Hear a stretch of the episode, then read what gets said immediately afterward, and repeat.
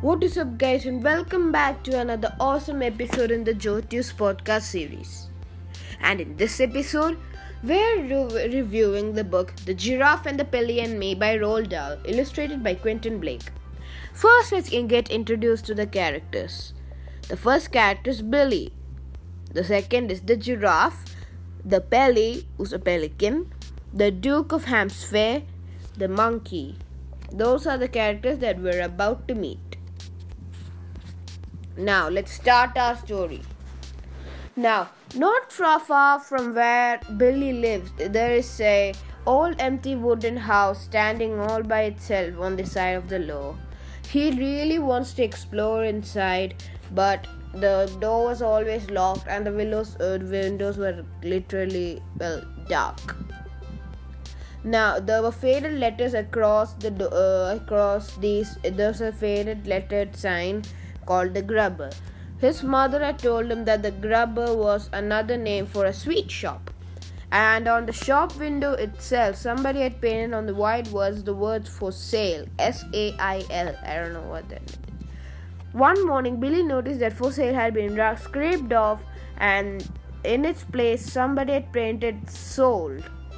I st- uh, she stood there staring at the new rating and wishing like mad that it had been me who had bought it because then would have been uh, uh, he would have been able to make it into a grubber all over again.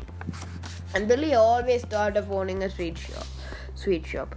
But then an enormous bathtub just crashed in, and after that there were a lot of other things too, like a porcelain lavatory pan with a wooden seat on it came flying out the same window, landed with a beautiful splintering crash just beside the bathtub.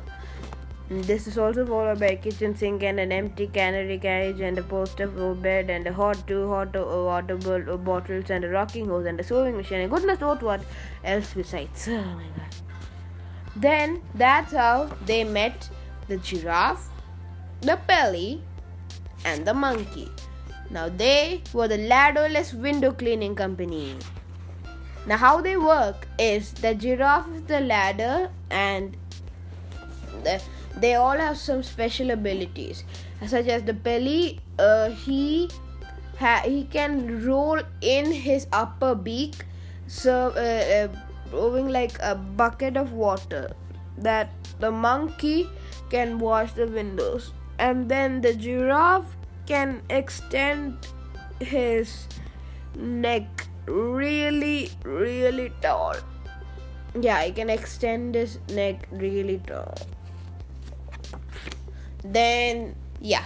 So after that uh, there came a white rolls royce uh, Duke of Hampshire's car, and then there was a guy who read the letter. Then there's the staffer who unfolded letter, began to read.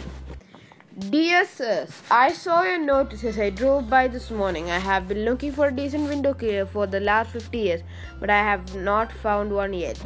My house has 677 windows in it, not counting the greenhouse. All of them are filthy. Kindly come and see me as soon as possible. Yours truly, Hampshire.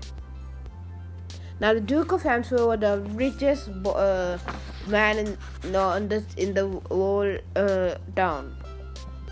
Then, once they reached the mansion, they started cleaning all the windows. Oh, first, wait, wait. First, they uh, picked plums for the berries, and then they started cleaning the windows. Yeah and uh, yeah that's where all of them uh, all of them shows the special abilities. Yeah.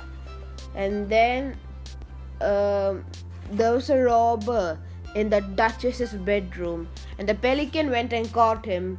But sadly the robber shot uh, through the mouth. And the pelican's beak was broken.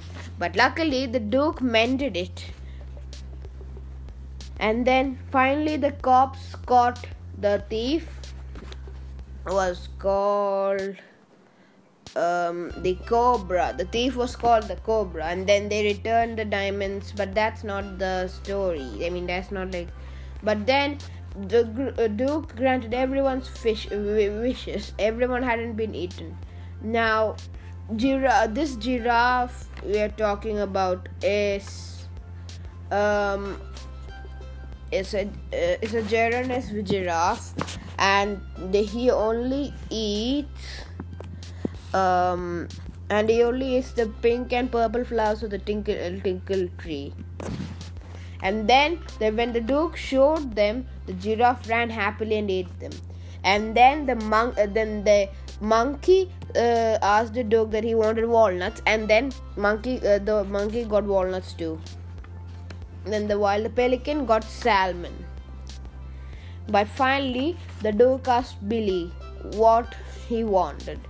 He said Billy said that he wanted to make the, the grubber shop uh, back to its original sweet shop state and then then that's then they started bringing it back the grubber and these were the, all the cho- uh, chocolates. There were gum Twizzlers and fizz winkles from China, froth bowlers and spitz sizzlers from Africa, tummy ticklers and gob wangles from the Fiji Islands, and lip lickers and plush nuggets from the land of the midnight sun, which is obviously good.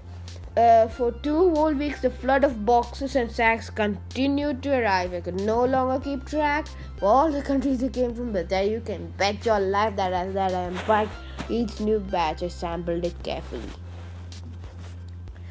And then he can especially remember the giant Wagner doodles from Africa, everyone with a huge ri- red strawberry hidden inside a cho- uh, crispy chocolate crust. The electric fist gogglers that made every hair on his stand stand straight up on end as soon as you popped one into your mouth. And there were niche nobblers and gum glottlers and bl- blue bubblers and sherbet slurpers and tongue rakers and as well as these. And they were all from the Wonka factory and especially the famous Willy Wonka rainbow drops. Suck them and you can spit them in seven different colors. The their shop there was a lot of customers in the first day of shop and they, all of them helped themselves. The uh, Bill, Billy gave the Duke. Uh, Billy gave the Duke uh, scarlet scotch droppers that had been sent to him from Iceland. The label said that they were guaranteed to make the person who sucked them as warm as toast, even if he was standing stark naked at the North Pole in midwinter. The moment the Duke bobbed one into his mouth, thick smoke came gushing out of the old boy's nostrils in such quantities that I that he thought that that Billy thought his mustaches were going up in flames. Terrific, he cried, hopping about. Tremendous stuff. I'll take a case of them home with me. And to the giraffe, he gave a, a glum, bag of glumptious glob gobblers. The glob gobblers, an especially delicious sweet that some that's made somewhere near Mecca. And the uh, moment you bite into it, all the perfume juices of Arabia go squirting down your gullet once after the other. And it was wonderful, said the giraffe. To the pelican, he gave a big bag of pishlets. Pishlets, as you probably know, are bought by children who are unable to whistle a tune as they walked along the street but long to do so. They had a splendid effect upon the pelican, and for after he had put chewed it for a while, put one of them into his beak and chewed it for a while, started singing like a nightingale, and that made the pelican really excited because pelicans are not singing birds. And to the monkey gave the devil's denture. When you have sucked the devil's denture and for a minute or so, you can set your breath alight and blow a huge column of fire 20 feet into the air. Now that's dangerous. The duke put a match into the monkey's breath and shouted, Monkey, blow, monkey, blow.